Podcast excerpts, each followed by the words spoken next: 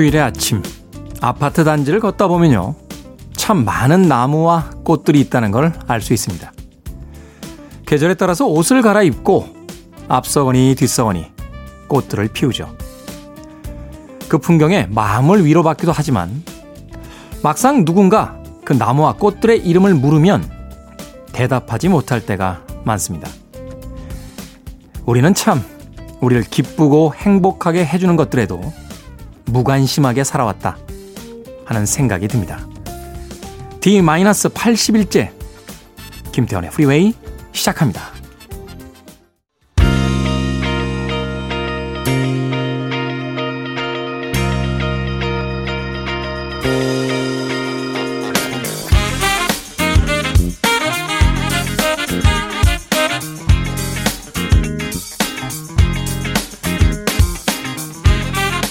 빌보드 키드의 아침 선택 김태훈의 프리웨이 저는 클 태자 쓰는 태디 김태훈입니다. 오늘 첫 번째 곡은 레벨 42의 Something About You 들려드렸습니다. 1986년도 빌보드 싱글 차트 10위에 올라있던 곡이었습니다. 자, 6월 12일 토요일 1부는요. 음악만 있는 토요일로 꾸며드립니다. 1980년대와 90년대에 걸쳐있는 히트곡들 그 중에서 어, 바로 이번 주에 빌보드 싱글 차트에서 히트를 했던 곡들을 중심으로 어, 선곡을 해드립니다. 그리고 2부에서는요, 북구북구, 북칼럼니스트 박사 씨, 그리고 북투버 이시안 씨와 함께 책을 읽어보는 시간 같습니다. 과연 오늘은 어떤 책을 또 읽게 될지 기대해 주시길 바랍니다. 자, 문자번호 샵 1061, 짧은 문자 50원, 긴 문자 100원, 콩으로 또 여러분들의 청취자 참여 기다리고 있습니다. 콩은 무료고요. 여러분은 지금 KBS 2라디오 김태현의 프리웨이 함께하고 계십니다.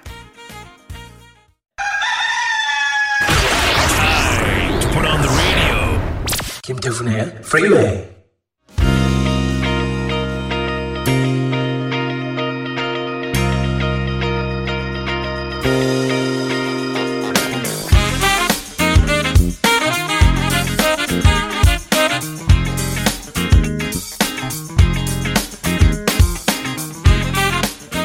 음악만 있는 토요일 세 곡의 노래 이어서 듣고 왔습니다.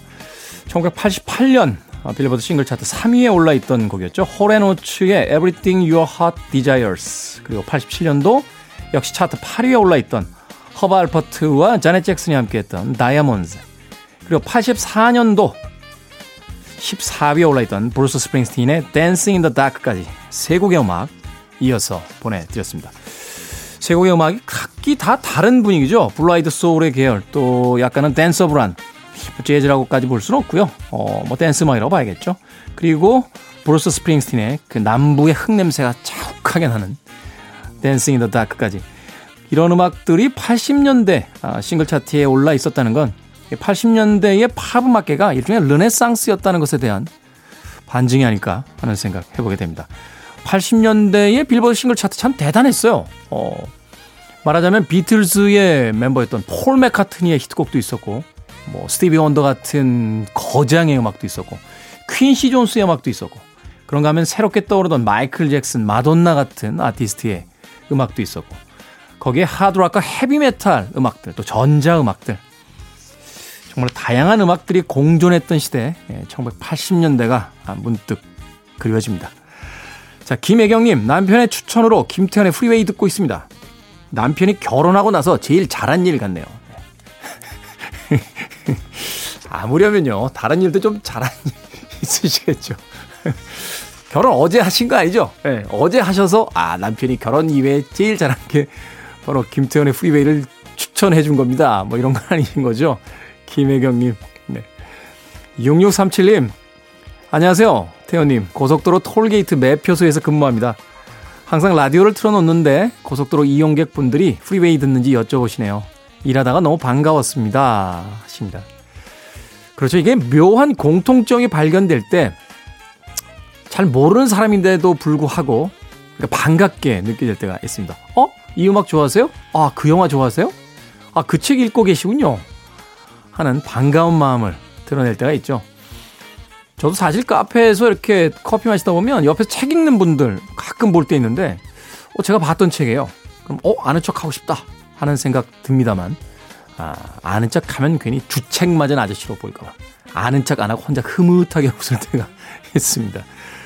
고속도로 톨게이트 매표소에서 근무하신다고요? 네. 요새는 뭐 마이크, 이 마스크를 끼고 있어서 알아볼 수 없습니다만 나중에 코로나19 다 지나가고 마스크 벗고 예, 저도 동해 자주 가거든요. 어디서 근무하시는지는 잘 모르겠습니다만 톨게이트에 들리면 아는 척 해주시길 부탁드립니다. 6637님. 자, 5349님. 오산에서 이천으로 출퇴근하면 늘 즐겨 듣는 프리웨이가 있어 지루하지 않습니다. 글 못 남기다가 오늘은 휴일을 만끽하며 한 줄 남겨봅니다. 하셨습니다. 글 안 남기셔도 됩니다. 아, 운전들 조심하시고요. 이렇게 쉬실 때나 예, 하차 하신 뒤에 사연 보내주시면 됩니다. 저희들이 꼼꼼히 보내주신 사연들 다 읽고 있으니까 음, 급한 마음으로 보내지 마시길 바라겠습니다. 5349님. 자, 두 곡의 음악 더 듣습니다. 1980년 어, 이번 주 싱글 차트 6위에 올라있던 베트 미들러의 The Rose. 어, 영화의 사운드 트랙에 수록됐던 곡이었죠. 27살에 세상을 떠난 어, 비운의 천재 재니스 조플린의 일대기에서 영감을 얻어서 만들어졌던 영화였습니다. 베트 미들러가 이 영화 속에서 주연도 맡았고 역시 그 주제곡도 부르기도 했습니다. 이어지는 곡은 1981년 역시 이번 주 싱글 차트 14위에 올랐던 호주의 밴드죠. 에어서플라이, That You Love까지 두 곡의 음악 이어집니다.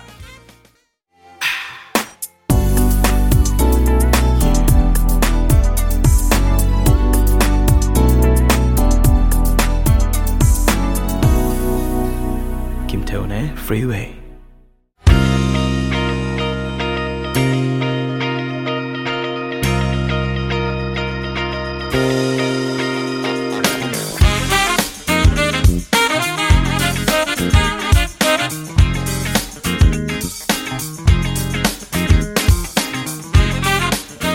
빌보드 키드의 아침 선택 KBS 2라디오 김태훈의 프리웨이 음악만 있는 토요일 함께하고 계십니다. 두 곡의 음악 이어서 듣고 왔습니다. 1982년 바로 이번 주에 싱글 차트 8위에 올랐던 조안 제트 앤 블랙 하츠 Crimson and Clover 들으셨고요. 이어진 곡은 1985년 차트 19위에 올랐던 틸 튜즈데이의 Voices Carry까지 두 곡의 음악 이어서 보내드렸습니다. 6055님 6학년입니다. 지역 문화센터에서 일주일에 두 번씩 2년째 영어를 배우고 있습니다. 그 덕인지 요즘 팝송 제목이 잘 들리는 것 같습니다. 테디의 정확한 발음덕일지도 모르겠다는 생각이 뇌리를 스치고 지나갑니다. 하셨습니다. 지역 문화센터에서 일주일에 두 번씩 영어 배우고 계시다고요? 제 발음 때문은 아닐 겁니다. 예. 제 발음은 맨날 지적받는 발음이기 때문에 제 발음 때문은 아니고 늦은 나이지만 아, 요새 배우고 계신 영어 때문에 팝송 제목이 이제 귀에 쏙쏙 들어오는 게 아닌가 하는 생각이 듭니다. 예전에 영어 듣기 예, 공부할 때 생각해 보면요. 아는 단어는 들립니다. 아, 모르는 단어는 죽어도 안 들립니다. 듣기 훈련만 열심히 하시던 음, 분들도 있고 어, 또 공부하던 친구들도 있는데 단어를 모르면 절대로 들리지 않습니다. 그러니까 일단은 단어 공부가 아, 선행이 돼야 되는데 예, 제가 그게 안 돼요. 예, 게을러가지고 어떻게든 그냥 타고난 재능으로 좀 해보려고.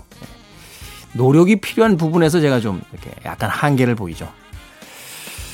아쉽습니다. 네. 605님, 음, 공부 열심히 하고 계시다는 게 바로 팝송 제목이 들리는 것에서 티가 나고 있는 게 아닌가 하는 생각이 드는군요. 1217님, 신랑이 제가 잘 때 숨을 너무 크게 쉬어서 본인이 잠을 설쳤다며 아침부터 구박입니다. 본인이 숨 넘어가게 코 골고 잘 때는 새까맣게 잊어버리네요. 어이가 없어요. 우씨. 화나는데 말할 것이 테디뿐입니다. 하셨습니다. 아니 무슨 코를 곤 것도 아니고 숨을 쉬었다라고 뭐라 그래요. 참. 그럼 숨을 안 쉽니까? 숨을 숨을 작게 쉬나요? 네. 1217님. 네. 또 신랑분이 또 속을 썩이시는군요. 프리웨이 표 응징이 있죠. 아, 등짝 스매싱 한장 나눠주시길 바라겠습니다. 당신 코 고는 소리는 말이야. 어? 최후 심판 때 들리는 천사들의 트럼펫 소리 같아 라고 한마디. 아, 창의적인 표현 아닙니까? 이런 표현? 예. 예전에 읽었던 소설의 한 문장인데 여기서 불려져 나오네요. 예, 그 문장 굉장히 인상적이었거든요. 당신의 코 고는 소리는 최후의 심판 때 울리는 천사들의 트럼펫 소리였다. 천사? 아, 그 표현이 잘 마음에 안 드네. 예. 악, 악마들이 트럼펫을 불리는 없고. 어찌됐건. 네. 1217님. 밉지만 또 어떻게 하겠습니까? 아, 옆자리에서 자는 사람인데.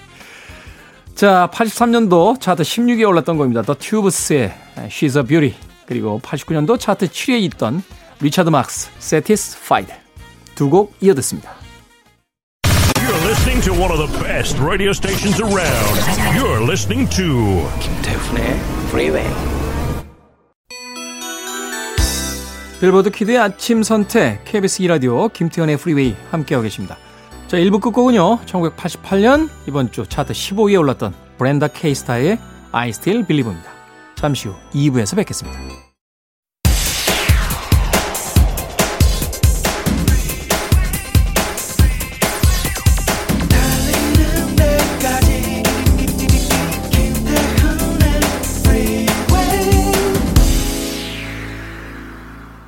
김태훈의 프리웨이 6월 10일 토요일 2부 시작했습니다. 신디 로퍼의 All Through the Night 들으셨습니다. 자, 2부는 예고해드린 대로요. 잠시 후 북구북구로 진행이 됩니다. 북튜버 이시한 씨 그리고 북칼럼니스트 박사 씨와 함께 한 권의 책을 읽어봅니다. 또 오늘 어떤 책일지 기대해 주시길 바랍니다. I want it. I need it. I'm desperate for it. Okay, let's do it. 김태훈의 Freeway.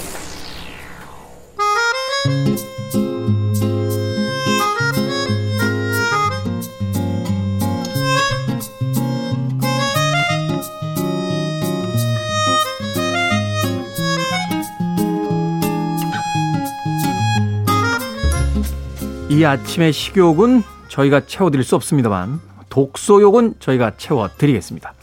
북구북구 북튜버 이시안 씨, 북칼럼니스트 박사 씨와 함께합니다. 어서 오세요. 네, 안녕하세요. 반갑습니다. 자, 오늘도 이제 한 권의 책을 읽어봐야 되는데 이런 표현들 아마 들어보셨을 것 같아요. 셜록키언 혹은 홈즈연. 전 세계 셜록 홈즈 팬들을 부르는 이름까지 있을 정도입니다. 바로 오늘 읽어볼 책이 이 역사상 가장 유명한 탐정인 셜록 홈즈가 등장하는 책인데요. 아서 코난 도일의 바스커빌 가문의 개. 아, 벌써 흥미진진하지 않습니까? 아유, 그리고 일단 제가 셜록키언입니다. 아, 그렇습니까? 네, 네. 그럼 사실 셜록키언은 무슨 인증 제도가 아니라 자기가 주장하는 거라서 아, 네, 셜록 홈즈 너무 좋아하거든요. 네, 네. 그렇군요. 네, 오늘 재밌는 얘기 많이 들을 수 있겠네요.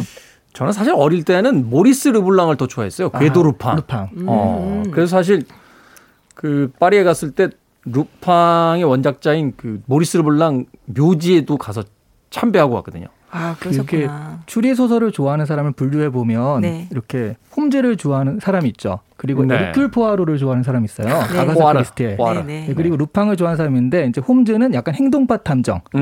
그러니까 아가사 크리스티의 에르큘 포아로는 좀 그 생각하는 탐정이죠. 음, 음, 회색 뇌세포. 근데 아가사 크리스티 작품에 나오는 탐정들은 되게 말은 많고 직접 안 가잖아요. 네, 그냥 앉아서 앉아서. 네. 앉아서 네. 듣잖아요. 음, 아, 그렇군. 네. 이러면서. 그리고 루팡을 좋아하는 사람은 그냥 나쁜 놈들? 전 루팡 3세를 좋아했습니다. 루팡, 몽키 펀치 원작의 루팡 3세. 그렇죠. 아. 네. 저는, 저는 루팡 3세에서 나오는 후지코를. 아, 그러셨군요. 네. 되게 특이하잖아요. 보통 탐정에서 정의를 구현하는데 네. 도둑이 음. 주인공이 된 루팡이니까. 사실 이제 모리스 르블랑의 괴도 루팡 같은 경우는 이제 도둑이라는 그 직업이긴 합니다만 유럽의 그 전설이나 역사에 등장하는 로빈 후드 같은 일종의 네. 이제 의협 심 강한 그 협객 같은 느낌으로서 이제 많이 쓰여졌잖아요. 그렇죠. 낭만주의 계열의 어떤 소설이었기 때문에 또 유난히 프랑스 사람들이 좋아하지 않았나 하는 생각도 드는데 제가 깜짝 놀랐던 건 사실은 이 홈즈를 만든 코난 도일의 묘지에는 못 가봤습니다만 그 모리스 르블랑 묘지 있잖아요. 네. 네. 제일 커요, 제일. 그 묘지에서 제일 커요. 그리고 거기 자랑스럽게 써져 있어요. 레종 도뇌르를 받은 프랑스의 아. 작가. 탁 하면서 그 리고 그 루, 루팡 대표작 중에 기암성이라는 게 나오잖아요. 기암성 있죠. 기암성의 배경이 된 성이 있어요, 프랑스에. 음. 거기가 또 관광지여서 음, 음, 거기 음. 가면 루팡 차림으로 온 사람들이 굉장히 많대요. 그렇죠. 네. 어. 근데 진짜 우리 어렸을 때는 마치 호랑이와 사자가 싸우면 누가 이겨 이런 것처럼 홈즈와 루팡이 대결하면 누가 이겨 이런 식의 그 의문들을 또 많이 가졌었죠. 호랑이가 네. 이기죠. 네? 호랑이가 이깁니다. 아 그렇습니까? 체급이 달라요. 아. 어, 그 사자보다 호랑이가 평균적으로 이그 다 성장하면 이 체격이 한 두 배 이상 된대요. 네. 중- 보통 음. 보통 이렇게 얘기하는 초등학생이 옆에 있으면 너 왜 이렇게 진지하니? 이렇게 얘기를 했을 것 같네요. 네. 루팡이 이겨요. 어, 모리스 르브랑이 쓴 책에서 보면은 네. 저 셜록 홈즈 되게 바보로 나오죠. 모리스 르브랑이 써가지고. 그렇죠, 그렇죠. 네. 하지만 오늘의 책은 바로 셜록 홈즈라는 거. 야, 셜록 회원 분들한테 오늘 욕 많이 먹겠는데요. 그래서 제가 왜 이런 얘기에 동참을 했을까요? 자, 작가인 아서 코난 도일에 대해서 좀 소개를 해 주시죠. 일단 이분은요. 본인이 의사예요. 음. 여기 왓슨이 의사로 나오잖아요. 그래서 그렇죠. 의사의 그 경험들을 많이 살리는데요. 1859년생이고 스코틀랜드 에든버러 출신입니다. 음. 의과대학에 다닐 때부터 단편 소설을 썼는데 그리고 이제 안과 의사로 개업을 했거든요. 네. 손님이 너무 없는 거예요. 그래서 시간이 남아 돌아서 소설을 쓰기 시작했다고 합니다. 사람이 너무 없어서 네. 손님이. 예. 이게 그냥 보통은 그냥 일화로 말처럼 좀 약간 과장된 것 같잖아요. 그렇지 않고요. 실제로 세무원이 와가지고 아 이렇게 아무 수입이 없을 수 없대서 조사를 했는데 음. 그 세무원이 인정하고 갔다고 합니다. 아 진짜 없군요 사람이. 세모니 아침부터 저녁까지 앉아 있어 본 거죠. 진짜 손님이 없는데 한 명도 없으니까 네. 저기 식사는 하고 다니십니까? 묻게 돼. 그래서 사실은 이 얘기 하잖아요. 그에게 손님, 환자가 없었다는 것이 바로 이 위대한 탐정을 탄생시켰다. 네. 그래서 스트랜드 매거진이라는 그 곳의 답- 잡지에 단편을 발표했는데 그 전에 장편도 있었지만 이 단편이 또 엄청 인정을 받아서 스타덤에 오르거든요. 근데 이제 코난 도일은 SF 소설이나 역사 소설 같은 걸 좀 쓰고 싶어 했어요. 네. 셜록 홈즈 때문에 이게 너무 가리니까 결과적으로 셜록 홈즈를 한번 죽입니다. 죽이죠. 네, 이제 폭, 폭포에서 떨어지게 해서. 끝낸다 라고 해서 끝냈는데 7년 동안 독자들이 항의를 했대요. 7년 만에 그리고 결정적으로 7년 동안 계속 독자들이 좀 살리라 살리라 그러니까 스트레스를 받잖아요. 그래서 네. 어, 그 어머니한테 아 엄마 사람들이 왜 이렇게 자꾸 셜록 홈즈 살리라고 하는지 모르겠어라고 상의를 했는데 그 엄마가 아유 뭐 살다 보면 그럴 수도 있지. 근데 셜록 홈즈는 왜 죽인 거니?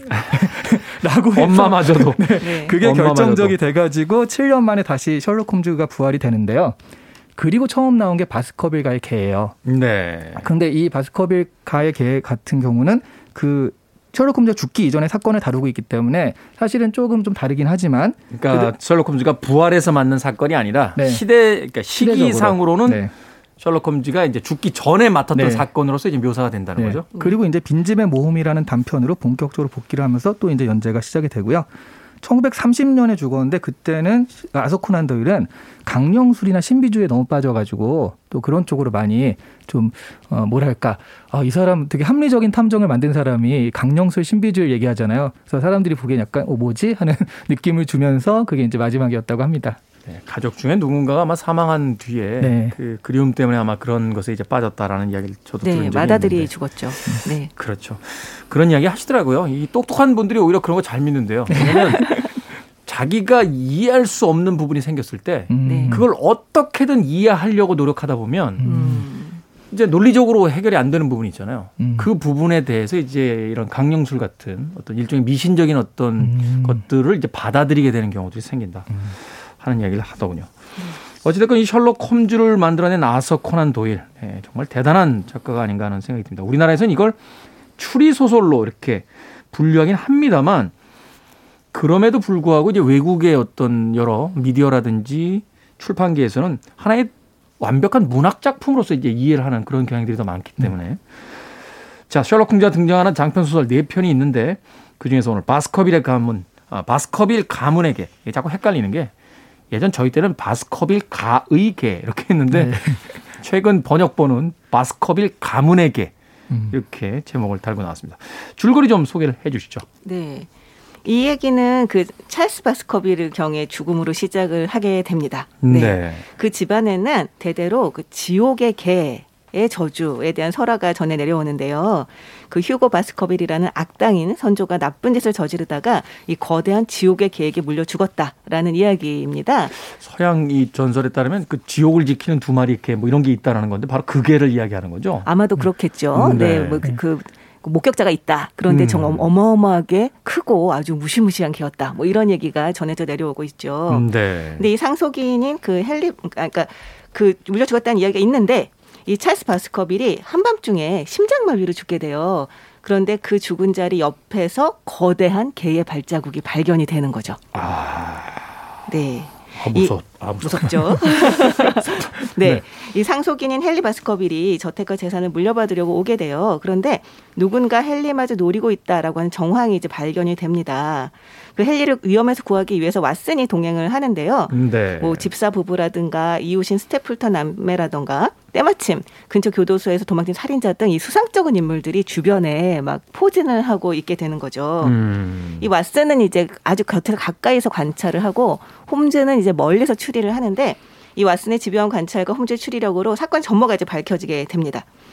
이 재산을 물려받을 자격이 있는 또 다른 바스커빌 가문의 후손이 변장하고 이웃으로 지내면서 오래된 전설을 이용해서 그를 죽이려 했다는 것을 아주 극적으로 막아내게 됩니다. 음. 그 범인의 이름이 바로 음. 네. 하지만 저는 그 스포일러 담당은 이시안 씨에게 미루고 있기 때문에 아, 저좀 네. 미움받고 싶지 않습니다. 아니 네. 뭐요 정도면 됩니다. 아, 네, 네. 여기서 뭐 그 범인 이름까지 밝힐 필요는 없을 것 같고. 네, 이쯤에서 마무리하고요. 근데 네. 거기 작품에 이웃이 몇 명 안 나와서요. 지금 이웃이 범인이란 말 자체가 아니 근데 그게 원래 맞는 추리소설의 문법이잖아요. 그렇죠. 네. 그 유명한 추리소설의 10개명인가를 보면 네. 독자에게 제공되지 않은 단서로 문제를 해결해서는 안 된다. 뭐 이런 그 10개명 중에 하나가 있다고 하니까 네. 네. 등장 인물 중에 누군가 범인이겠죠. 그렇죠. 범인은 너무 많으면 안. 돼요. 그럼요. 아니 무슨 이 동네에 뭐 이소 10만 명 살고 있는데 그다 후보다 이럴 수는 없는 거 아니에요. 네. 그렇죠. 그리고 네. 뭐 셜록 홈즈나 왓슨이 죽였겠습니까? 그러면- 그 주변, 주변 인물인 것인데 네. 근데 이 책의 이제 가장 흥미로운 것이 바로 그 첫 도입부였어요. 물론 이제 대부분의 책들 셜록 홈즈 시리즈가 그렇게 시작을 하고 있습니다만 누군가가 놓고 간 이제 지팡이를 가지고 네. 셜록 홈즈가 그 추리를 시작을 하잖아요. 맞아요, 맞아요. 그러면서 이제 과학적 사고, 이 논리적 사고를 가지고 이제 이제 문제를 이제 해결하는 것으로 뛰어들게 되는데 사실은 이 바스커빌 가문의 개가 과거에 존재했던 어떤 전설 혹은 뭐 미신 이런 것들 속에서 이제 논리적 사고로 문제를 해결하는 그런 어떤 줄거리를 가지고 있기 때문에 네. 저는 그 도입부 굉장히 인상적이었던 그런 기억이 있습니다. 네. 근데 셜록 홈즈는 전부 다 도입부가 일단 뭔가 추리하는 걸로 놀라고 시작하잖아요. 그렇죠. 왓- 왓슨 대사 중에 제일 많이 나오는 게 아니 어떻게 알았지? 그러니까. 근데 가끔 그러다 힘 빼기도 해요. 그 영국에서 제작된 드라마 같은 거 보면 아니 저 사람이 이름까지 어떻게 알았단 말인가? 라고 하면 명찰을 달았잖아. 하고 이야기해서 사람 기운을 빼기도 하는데 네. 바로 그것이 일종의 이 셜록 홈즈라는 캐릭터의 그 시그니처 같은 네. 예, 막 그런 장면들로 또 이 책이 시작이 되고 있습니다. 뭐 최근에 저희들이 알만한 드라마나 영화에서 이 셜록 홈즈 역을 맡았던 배우들이 굉장히 많죠. 뭐 베네딕트 컴버배치가 이제 드라마에서 맡았고 영화에서는 로버트 다우니 주니어. 네. 미국으로 옮겨가서 이제 존 왓슨을 조안나 왓슨인가요? 그 여성으로 바꿔가지고 시리즈를 했던 Elementary 같은 작품에서 이제 조니 리 밀러라는 네. 배우가 맡기도 했었는데 그러다 보니까 이 책을 읽다 보면요. 자꾸 누가 보이죠? 예, 컴버배- 네, 베네딕트 컴버배치로 갔다가 로버트 다우니 주니어로 갔다가 그렇죠. 장면마다 얼굴이 바뀌어가지고 자꾸 얼굴이 떠오릅니다. 마치 영상 매체에 이 그 폐해가 있다. 아, 저는 진짜 폐해가 뭐냐면 음, 셜록 홈즈는 그렇다 쳐도 왓슨의 이미지가 네. 사실은 주드로 이미지는 아니잖아요. 근데 이 로버트 잔, 다우니 주니어 나왔던 셜록 홈즈의 영화. 왓슨이 예, 주드로잖아요. 주드로죠. 주드로인데 네. 그렇죠. 이 책 속의 이미지와는 좀 달. 싸움도 잘하고. 예, 어. 그, 래서 이게 너무 좀 다르다는 느낌이 많았거든요. 셜록 홈즈 맨날 혼내고 삐쳐가지고 가잖아요. 또 그래서 또 찾아가고 막 이러는데 사실 이제 우리가 알고 있는 문학 속에서의 주인공들 이제 변주하면서 네. 오히려 더 다양한 캐릭터들이 만들어져서 되게 흥미롭게 또 영상으로도 보고 있는데 두 분은 셜록 홈즈나 왓슨의 이미지를 떠올리면 어떤 셜록 홈즈, 어떤 왓슨? 예. 셜록 홈즈는 그런데 저는 약간 모 아니면 도의 사람으로 묘사가 되고요. 일단 음. 지식 같은 경우도 아는 거는 정말 많이 알고 골상학, 생물학 이런 건 전문가인데 네. 철학 이런 건 전혀 모른다 이렇게 묘사가 되잖아요. 알려고도 안 하죠. 네. 네. 그리고 식물학도 식물학은 몰라요. 근데 독초는 되게 잘 알아요. 이런 식으로 되게 극단적인데 그러면서도 되게 이성적이고 합리적인 사람 이렇게 좀 이미지가 있고요. 그리고 나중에 어렸을 때는 몰랐는데 나중에 다 좀 번역이 되고 그런 걸 보니까 또 그때 당시에 아편이 그렇게 아주 불법적인 건 아니었는지 아편 중독자로 나오잖아요. 그렇죠. 예, 그런 부분이 좀 어, 요즘 다르다. 어렸을 때 때랑은 이미지가 다르다라고 좀 생각이 들었어요. 네. 음, 사실 이제 우리가 봤던 건 문고판이라고 해서 축약본들이었는데 맞아요. 거기 이제 소년 소녀 문고 이런 게 되게 많아서 19금으로 들어가야 될 것들은 다 이제 걷어내고 네. 네. 뭐 그러다 보니까 사실은 나이가 들어서 다시 보게 된 셜록 홈즈의 그 전작들은 어, 좀 충격적인 그런 부분도 좀 있었습니다. 훨씬 매력적이죠. 네. 아, 그런, 그런가요? 아, 그럼요, 그럼요. 훨씬 매력적이죠. 복합적인 인물이잖아요. KBS의 공식적인 입장은 드리겠습니다. 아, 손절이 빠르십니다. 아, 진짜, 어, 이렇게 네. 털어내시네. 네. 저도 살아야죠. 네. 박사님은 어떠셨어요? 근데 정말 이제 홈즈 같은 경우는 정말 흥미로운 캐릭터라는 생각이 들고 그래서 되게 많은 작가들이 그러니까 이를테면 영화 영화 뭐 감독이라던가 이런 분들이 좀 변주하고 싶은 그런 욕망을 불러일으켰을 만한 사람이다라는 생각이 들어요. 네. 근데 이 홈즈 같은 경우 그 추리력이라고 하는 부분은 자신의 은사를 모델로 했다고 하죠.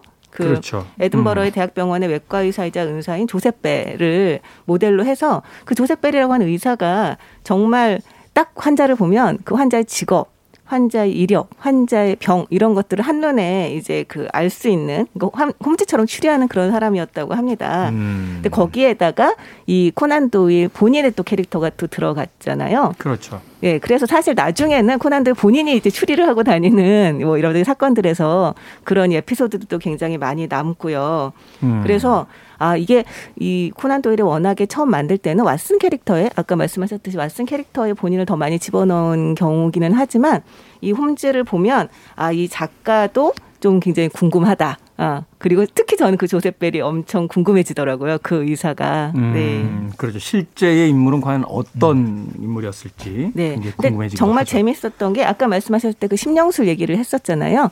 작가 본인이 나중에 심령술에 빠지게 되고 정말 비과학적인 어떻게 보면 그런 것에 빠지게 됐음에도 불구하고 그때 썼던 그 홈즈가 등장하는 추리소설에서 여전히 홈즈는 굉장히 냉철하고 아주 그 합리적인 태도를 유지를 하고 있었다고 합니다. 그때 흡혈귀에 대한 얘기가 나왔는데 네. 흡혈귀 따윈 없다 이러면서 어, 전혀 뭐, 뭐 말도 안 되는 그렇게 홈즈가 치부하는 장면이 나오죠. 네. 그리고 실제 이 바스커빌가의 개- 가문의 개에서도 보면 이게 굉장히 약간 호러물 같고 네. 조금 굉장히 이제 비이성적인 어떤 그 진짜 전설이 작동할 것 같은데 거기서도 그렇죠. 정신줄을 놓지 않는 유일한 인물이 또 홈즈이기도 하죠. 그렇죠. 사실 이제 분위기는 약간 고딕풍이잖아요. 맞아요, 어, 맞아요. 어. 이제 그런 걸 보면 아 정말 아소코난 도일이 그렇게 프로구나 약간 이런 생각이 들기도 하고요. 음. 또 한편으로는 홈즈라는 캐릭터가 워낙에 완성이 되어 버려서 이 작가와는 또 별개로 자신의 생명을 가지고 가는 그런 캐릭터였던 게 아닐까. 그리고 우리가 지금 홈즈에게 매력을 느끼는 이유는 바로 그 지점 때문이 아닐까라는 생각도 저는 좀 들었어요. 그렇겠네요. 이 아서 코난 도일이 이제 강령술의 그 경도당에서 여기서 이렇게 신비로운 걸 막 이렇게 쓰고 있으면은 홈즈가 이봐 그건 내가 아니잖아. 라고 말을 보면서. 그렇게 그렇게 쓰면 안 되지 이봐. 그건 자네 사생활이고 이건 나의 세계란 말이야. 라고 말을 거는 듯한 아 이걸로 영화 하나 만들면 좋겠네요. 어. 아서 코난 도일과 홈즈가 둘이 등장해서 서로 음. 이제 티격태격하는 장면이 되게 재밌을 것 같은데요. 그러네요. 사실 이제 어, 영미 문화권에서 이 셜록 홈즈에 대한 캐릭터는 배우라면 한 번씩 꼭 해보고 싶은 음, 배역이기 때문에 뭐 당대 최고의 이제 배우들이 연기를 했는데 저는 가장 인상적이었던 작품 중에 하나가 그 셜록 홈즈의 마지막 날들을 이제 기록한 영화가 있어요. 기록한 게 아니라 이제 그 상상해서 쓴 어, 만들어낸 영화인데 그 이안 맥켈런이라고 하는 그 X-Men에서 왜 매그니토로 나오는 네, 그 나이 드신 배우. 그분이 말년에 셜록 홈즈를 연기하는데 아 실제로 셜록 홈즈가 나이를 먹었다면 저렇게 되지 않았을까 하는 아주 멋진 연기를 보여줬던 기억도 납니다. 자, 음악 한 곡 듣고 옵니다. 바스커빌 가문의 개를 다루고 있기 때문에 엘비스 프레슬리의 음악 듣습니다. Hound Dog. 엘비스 프레슬리의 Hound Dog 들으셨습니다. 엘비스 프레슬리의 Hound Dog을 바스커빌 가문의 개를 소개하다가 틀 줄은 몰랐어요. 이게 정말 우리 PD님의 그 센스, 네. 언어 센스인데 네. 여기서는 hellhound라고 나오잖아요. 음. 원래 이제 원, 원어에서는 hellhound라고 그 개를 해서 그 hound랑 지금 같이 생각을 하신 것 같습니다. 그러네요. 네. 자, 오늘의 책 아서 코난 도일의 바스커빌의 가문의 개 아, 읽어보고 있습니다. 셜록 홈즈 시리즈는 이제 친구인 왓슨이 1인칭 관찰자 형식으로 이제 사건을 기록하는 내용인데 홈즈의 시점이 아니고 또 3인칭 시점이 아니고 말하자면 이제 조연으로 등장하는 사람의 1인칭 시점으로 작품을 구성했다. 이게 되게 독특한 것 같아요. 사실은 예전에 위대한 개츠비 같은 작품도 이런 식으로 어떤 음. 그 서술이 돼 있어서 되게 그 독특한 어떤 기술 방법이다라는 생각을 했던 적이 있는데 뭔가 이유가 있겠죠? 네. 어. 아, 저는 진짜 절묘한 신의 한 수였다고 생각을 해요. 이 왓슨이라고 하는 캐릭터가. 음, 네. 이 홈즈 시점에서 이 사건을 보면 안 됩니다. 왜냐하면 홈즈는 너무 빨리 진실을 캐치하는 사람이기 때문에 이미 홈즈의 시각으로 보게 아, 되면 중간에 그럼. 중간에 이미 밝혀져 버리죠.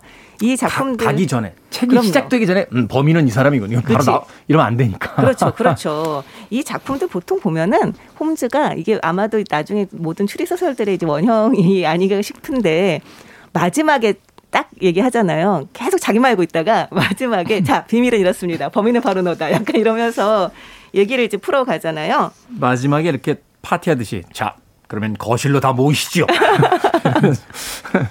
그래서 그게 네. 그 소년탐정 김전일 만화에 보면 네네. 네. 김전일이 꼭 거실이나 식탁에 모이, 모이잖아요. 네. 음. 그런 부분이 이런 추리 소설의 오마주라고 그러더라고요. 네, 네, 네.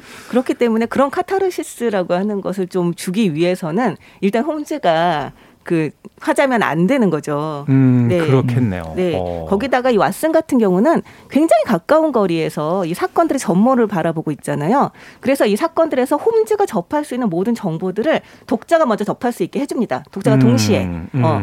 그래서 홈즈가 나중에 쫙 추리를 했을 때, 어, 나그그 얘기 앞에서 들었는데 왜 나는 그 생각을 못했지? 아. 약간 이런 생각을 하게 해주는 거죠. 그러네요. 그래서 네 나중에 홈즈의 결론을 보면서 독자가 아 나도 그때 그렇게 생각했어. 혹은 아, 그 생각도 못 했는데? 약간 이런 식으로 맞춰볼 수 있는 그런 재미를 줄 수 있는 것도 또 왓슨의 역할이 아닐까 하는 생각이 들어요. 마치 홈즈와 같이 네. 또 모험을 같이 하고 있는 듯한. 맞아요, 맞아요. 그렇죠. 네. 바로 옆에서 내가 왓슨이 네. 된 듯한 기분으로. 네. 네. 그래서 아가사 크리스티가 어떤 얘기를 했냐면 추리 소설은 독자와의 게임이다라고 얘기를 한 적이 있어요. 네. 음. 정보를 다 줄 테니까 독자가 먼저 맞추면 내가 진 거고 마지막에 아 나는 왜 그 생각을 못했지라고 독자가 얘기하면 이제 작가가 이긴 거다. 네. 어.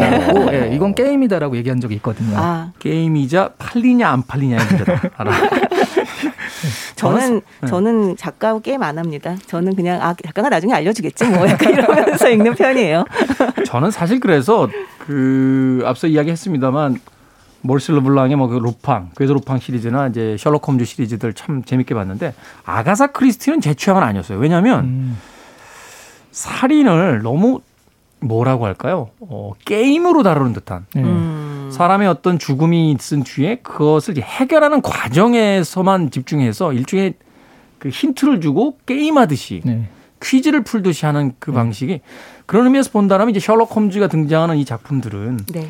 사실은 추리 소설이기도 합니다만 그 안에 어떤 인간 내면의 어떤 어두운 욕망이라든지 그 인간의 어떤 그 본질에 대한 이야기들을 하고 있잖아요. 아마도 그래서 이 작품을 오늘날 걸작으로 뽑는 게 아닌가 하는 생각이 드는데 이게 찾아봤더니 그 경쟁 관계에 있는 프랑스에서 선정한 20세기의 가장 위대한 문학 100선에 들어가 있더라고요. 아니 궤도로팡에서 박사를 낼 때는 언제고 가장 위대한 작품 100선에다가 셜록 홈즈를 어떻습니까? 이 작품이 이제 걸작으로 뽑히는 이유를 좀 먼저 그 말씀은 드리고 싶어요. 아가사 크리스티 팬 여러분, 이것은 공식적인 저희 입장이 아닙니다. 나도 빨리 손절해야겠어요 어, 여기서. 배, 움이 빠르시네요. 아, 그럼요, 그럼요. 일단 아, 이 얘기를 하고 넘어갈 수밖에 아, 없죠. 그게 또 그렇게 됩니까? 네, 어찌 됐건 자 네. 바스커빈 가문에게 이 소설이 이제 그의 작품들 중에서 아서 네. 코난 도일의 작품들 중에서 유난히 이제 칭송받고 또 세계 문학 팬들조차도 아, 이 추리 소설은 정말 문학의 어떤 경지에 올라간 책이다. 네. 라고 이야기할 땐 분명히 이유가 있을 것 같아요. 근데 그 말씀을 이미 테디가 해주신 것 같아요. 이 안에 동기가 있는 거죠. 음. 아까 살인을 되게 게임처럼 하는 그런 거 같은 경우에는 이 살인이 그냥 하나의 게임이잖아요. 그렇죠. 근데 여기 셜록 홈즈를 보면 가령 이제 장편을 봤을 때 거의 반 정도가 그 추리를 하는 과정이고요. 반이 그 과거로 올라가요. 그래서 이 사람이 살인을 하기까지 어떤 일이 있었는지를 음. 이 반을 가지고서 얘기를 할 정도로 그러니까 살인까지 이를 때는 그 동기나 이런 것들이 인간 내면의 어떤 욕망 그리고 그 분노 이런 것들이 있지 않으면 살인까지 안 간다는 얘기거든요. 네. 그런 것들 단편에서도 누군가 누구를 죽이면 반드시 어떤 이유가 있어요. 음. 게임하듯이 하진 않습니다. 음. 그런 것들이 조금 다른 면. 그래서 어, 역시 소년탐정 김전일 보면 음. 두 권으로 책이 나오면 한 권은 추리를 얘기하고요. 한 권은 왜 그 사람이 살인에 이르렀는지까지의 과정을 얘기를 하거든요. 네. 네, 이런 식으로 살인까지 이르는 어떤 인간의 욕망 같은 것들을 볼 수가 있기 때문에 단순히 뭐 게임만 하는 그런 건 아니었다. 그래서 좀 더 와닿는 게 아닌가 하는 생각이 드네요. 그렇군요. 저는 이게 굉장히 절묘하다 이런 생각을 한번 좀 봤어요. 절묘하다. 이게 한편으로는 이 비과학적인 호러의 영역과 과학적인 추리의 영역을 계속 오가고 있어요. 음. 오가고 있는데 정말 이게 독자들이 어 그런가 아닌가 약간 이러면서 따라갈 수 있게 오가고 있는데 그 균형을 정말 다 잘 잡으면서 그 두 가지의 체험을 다 할 수 있게 해준다라고 하는 게 굉장히 또 절묘했고요. 또 하나는 정말 관계가 없어 보이는 몇 가지 이야기를 얽어나가는 솜씨가 진짜 절묘했다 라는 생각이 듭니다. 소위 이제 문학에서는 플롯 구조와 이제 복선 구조를 아주 절묘하게 쓰고 있다. 네. 왜냐하면 정말 너무너무 상관 있어 보이는 이야기가 사실 전혀 상관없어 보이는 이야기고 너무 상관없어 보이는 이야기가 굉장히 중요한 역할을 해요. 예를 들어서 여기 집사 부부가 아주 수상하게 나옵니다. 집사 부부가 아니에요, 그러면. 한밤중에 네. 수, 수상하게 나오면 아닐 것 수상한 같아요. 사람 본인이 아니다. 엄청 한밤중에 촛불을 들고 네 황야를 향해서 이렇게 막 시- 촛불을 신호를 보내는 이런 장면이 보인단 말이에요. 네. 그러면 정말 너무 당연하게 사람들은 어 너무 너무 수상해. 하지만 뒤가 이렇게 많이 남아 있는 걸로 봐서 이 사람은 범인이 아닐 것 같아. 이런 생각을 하면서 보게 되죠. 말씀하신 것처럼. 그런데 음. 정말로 이제 이, 이 이야기와는 상관이 없었어요. 그 탈옥범이 탈옥범이 이 집사 부부의 부인의 남동생이었기 때문에라고 하는 굉장히 상관없는 이유였거든요. 네. 그런데 나중에 이 상관없는 이- 이유가 나중에 이 탈옥범을 정말 이 헨리 바스커빌로 오해를 하고 죽이게 되면서 살인을 죽이게 되면서 굉장히 상관 있는 이야기가 됩니다. 네. 이게 또, 아, 말하고 싶다. 이 정도, 그래서 이 정도는 아주- 거의 다 왔는데. 네, 그렇죠, 그렇죠. 아니 오늘 앞- 제 생각에 누가 결론을 말할 거라고 생각하는데요. 그건 제가 아니길 바랄 뿐입니다. 약간 왜 그 보드 게임 할 때 이렇게 뭐 네. 하나씩 빼다가 결국 무너뜨리는 사람이 그렇죠. 다 덤탱이 쓰는 네, 오늘, 것처럼. 오늘의 젠가를 누가 무너뜨릴까 전잘 궁금합니다. 네. 네. 여하튼 그런 식으로 정말 한 두어 가지 이야기들을 아주 아주 절묘하게 잘 섞어서 이 독자가 따라가면서 복합적인 이 복선들 사이에서 길을 잃지 않으면서도 그러면서도 되게 뻔하지 않은 네, 그런 길을 보여주고 있거든요. 네. 그게 정말 이 작가가 아, 진짜 실력 있구나라는 음. 생각을 하게 만드는 요소인 것 같아요. 7년 만에 돌아와서 쓴 작품이니 얼마나 심혈을 기울였겠습니까? 그러면서 그것이 단순한 추리 소설에 머물지 않고 어떤 문학 작품으로서 그 인간의 내면과 그 본질과 또 문학적 어떤 기교까지도 완성도 높은 작품으로서 만들어냈다라고 이야기를 해주셨습니다. 그러니까 우리가 대부분의 이제 추리 소설 읽게 되면 도대체 범인이 누구야? 후라는 것에 집중하게 되는데 이 바스커빌 가문의 개는 어, 후가 아니라 why, 음. 왜라고 하는 그 질문에 더 집중하고 있는 작품이 아닌가 하는 생각이 드는군요. 음악 한 곡 더 듣습니다. 오늘 새롭게 알게 되는 곡이 많네요. 타바레스의 음악 중에서 추리 소설이라는 곡입니다. 후더닛 듣습니다.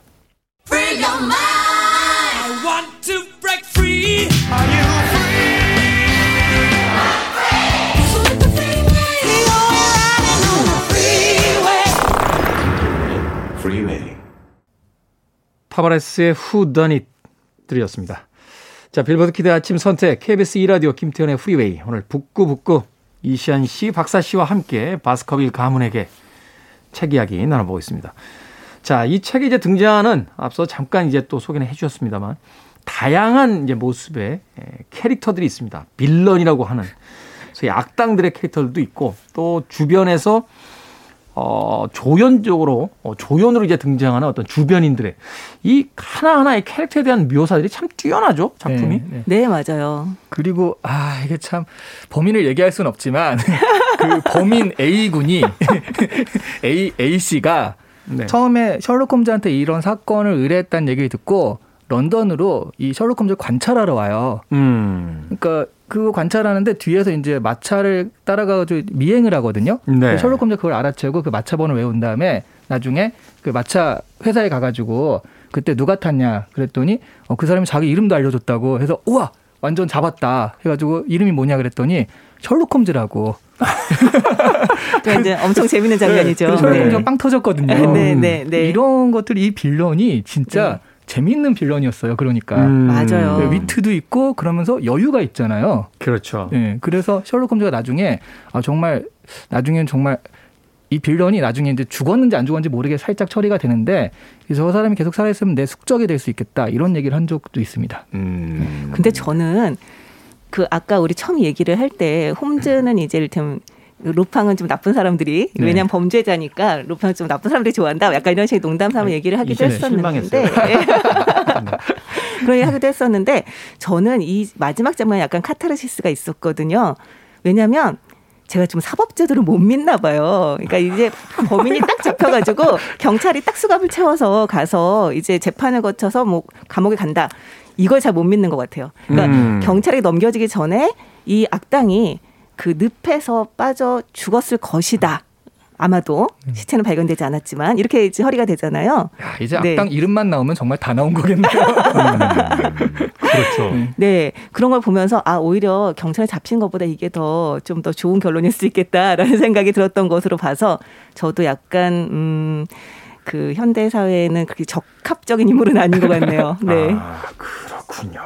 역시나 이제 한 권의 책을 읽어 나가다가 이제 가장 중요한 대목은 이제 내가 누구인지를 깨닫게 되는 줄.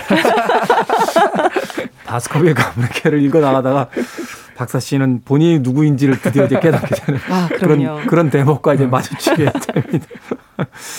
자, 그런 의미에서 바로 이 책이 가진 어떤 층위라고 해야 될까요? 다양한 모습으로서 읽혀질 수 있는 것, 그리고 다양한 이야기들을 발견해낼 수 있는 것, 또 그 이야기들이 지금 우리에게 보편적인 어떤 이야기로서 여전히 전해질 수 있는 것.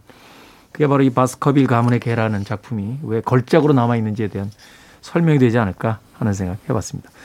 자, 셜록 홈즈가 등장하는 작품 중에서 다른 작품 하나씩만 추천해 주신다면 어떤 작품들이 있습니까? 저는 셜록 홈즈는 본령은 단편이라고 생각을 하거든요. 단편이다. 그렇죠. 네, 그래서 단편은 다 좋습니다. 뭐 아직도 기억나는 게 여섯 개의 나폴레옹. 여섯 개의 나폴레옹. 네. 네. 너도 밤나무집의 비밀. 너도 만나 그리고 빨간머리 동맹. 기발하거든요. 기발하죠. 이런 것들을 단편을 좀 보시면 좋을 것 같아요. 네, 저 단편 좋아하는데요. 저는 얼룩군의 비밀이 굉장히 오랫동안 기억에 남았어요. 음, 얼룩군의 때 비밀. 봤을 때 약간 공포스럽잖아요. 그거. 공포스럽죠. 네, 네. 그리고 또 지금 생각을 해보니까 그것도 또한 결론이 이제 살인을 하려고 했던 범인이 오히려 자기가 살인하려고 했던 도구에 당하게 나오는 네. 걸로 나오거든요. 네. 그래서 방금 말씀드렸던 저희 반사회적인 성향이 그때도 있었던 게 아닐까 처음 읽었을 때도 그래서 좋아했던 게 아닐까라는 반성을 또 하게 되더라고요. 루팡 좋아하시죠? 루팡. 아이, 저다 좋아합니다. 여러분, 전 아거사 크리스트 좋아합니다. 저는 제목은 기억이 안 나는데 그 여자가 범인으로 등장하는 단편이 하나 있었어요. 근데 그 단편 속에서 결국 그 여성이 셜록 홈즈에게 약간 이런 표현이 어떨지 모르겠습니다만 약간 물을 먹이고 사라지거든요. 아, 아이린 에델러. 아이니 애들로 아 네네. 맞아 맞는 것 도난당한 같아요. 편지일 거예요. 네. 그 작품이 굉장히 인상적이었던 게 뭐냐면 이 작품 전체에서 그 이 셜록 홈즈가 등장하는 모든 그 단편 장편 다 보면 약간 여사를 비하하는 듯한 네. 그런 멘트들을 날릴 때가 있는데 이 작품을 통해서 셜록 홈즈가 침묵에 빠지잖아요. 그러면서 자신의 어떤 그 생각을 어, 다시 한번 고민하게 되는 이런 어떤 그 아주 묘한 여운이 나오면서 이 작품이 끝나게 되는데 사실 이 당시의 분위기로 봤을 때 아서 코난 도일이 그래서 만들어냈던 셜록 홈즈의 일반적인 이야기들이 그 당시의 분위기였다라면 작가로서 바로 이 지점에 와서 다시 한번 그 뭔가 세상에 대한 생각을 바꾸게 되는 계기가 되지 않나. 그래서 저는 사실 그 작품이 굉장히 이질적이었고 네, 셜록 홈즈 작품 중에서 굉장히 인상적이었던 또 그런 기억이 납니다. 네. 아이린 애들러. 네. 드라마에서도 나왔었죠. 네. 이 약간 그 이런데 영화에서 나오면 약간 썸 타는 느낌으로 나오죠. 이 여성이. 그러니까. 그러고 보니까 원작에서도 약간 셜록 홈즈가 약간 예, 예. 약간 썸 타는 듯한 왓- 왓슨의 진술에 의하면 유일하게 그 여성을 할 때는 더 우먼이라고 불렀다 그래요. 홈즈가. 더 우먼. 네. 아, 특별한 여자로서 불렀다. 아. 자, 마지막으로 바스커빌 가문에게 한 줄 추천사 부탁드리겠습니다. 어, 저는 셜록 홈즈 바스커빌 가문의 개도 그렇고 셜록 홈즈 작품은요 시간 여행을 경험할 수 있다 이렇게 추천드리겠습니다. 시간 여행을 경험할 네. 수 있다. 시간 순삭이거든요. 아. 미래가 아. 있습니다. 어, 어, 이 Sherlockian다운 표현인데요. 그러네요. 네. 책을 잡는 순간 나는 미래에 도착했다. 어, 굉장히 멋진 표현인데 문학적인 수사인데요. 네. 네. 어, 저는 이 좀 삭막하고 복잡한 도시를 떠나서 다른 풍경을 상상하고 싶다면 그렇다면 이 작품을 한번 보시라라고 음. 얘기를 하고 싶습니다. 아까 welcome- 말씀하셨던 어떤 고딕적인 분위기, 네, 황야의 풍경 이런 것들에 푹 빠지실 수 있을 겁니다. Welcome to the Gothic world 이렇게 되는군요. 네. 알겠습니다. 북구북구 오늘은 아서 코난 도일의 바스커빌 가문의 개 읽어봤습니다. 자 다음 주 예고해드립니다. 다음 주 엄청 흥미진진합니다. SF 소설의 거장 필립 K. 딕의 작품. 야, 이 Blade Runner의 그 원작이 됐던 어, 안드로이드는 전기양의 꿈을 꾸는가. 바로 이 원작자인데 네. 우리는 특이하게 살짝 비껴가서 스티븐 스필버그가 영화로 만들어서 유명해졌던 Minority Report 이거 읽어보도록 하겠습니다. 네. 누가 추천해 주신 겁니까? 어, 그건 필립 케이딩은 아마 저일 것 같아요. 아, 그렇군요. 필립 케이딩. 네. 과연 SF의 원작은 어떤 모습으로서 음. 우리가 에게 또 읽혀질 수 있을지. 사실 SF는 영화로 봤지 원작 본 사람 별로 없잖아요. 주변, 에 그리고 원작은 보통 되게 그러니까 영화는 되게 긴데 원작은 짧은 경우도 의외로 되게 많거든요. 짧고. 네. 아, 그렇군요. 저는 사실은 영화를 안 보고 보통 원작을 보기 때문에. 아, 그렇군요. 네. 다음부터는 저도 꼭 마지막에 이야기하도록 하겠습니다. 자, 복티버 이시안 씨, 북칼럼니스트 박사 씨와 함께 북구북구 진행해 봤습니다. 다음 주에 뵙겠습니다. 네, 네 감사합니다. 계세요. 음악 한 곡 듣습니다. 아레사 프랭클린의 Who's Zooming Who.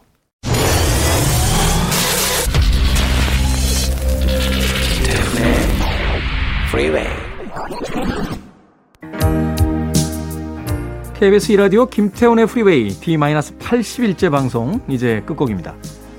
김혜숙님의 신청곡 보리스 가디너의 I Wanna Wake Up With You 이 곡 들으면서 저도 작별 인사 드리겠습니다. 내일 아침 7시에 돌아옵니다. 고맙습니다.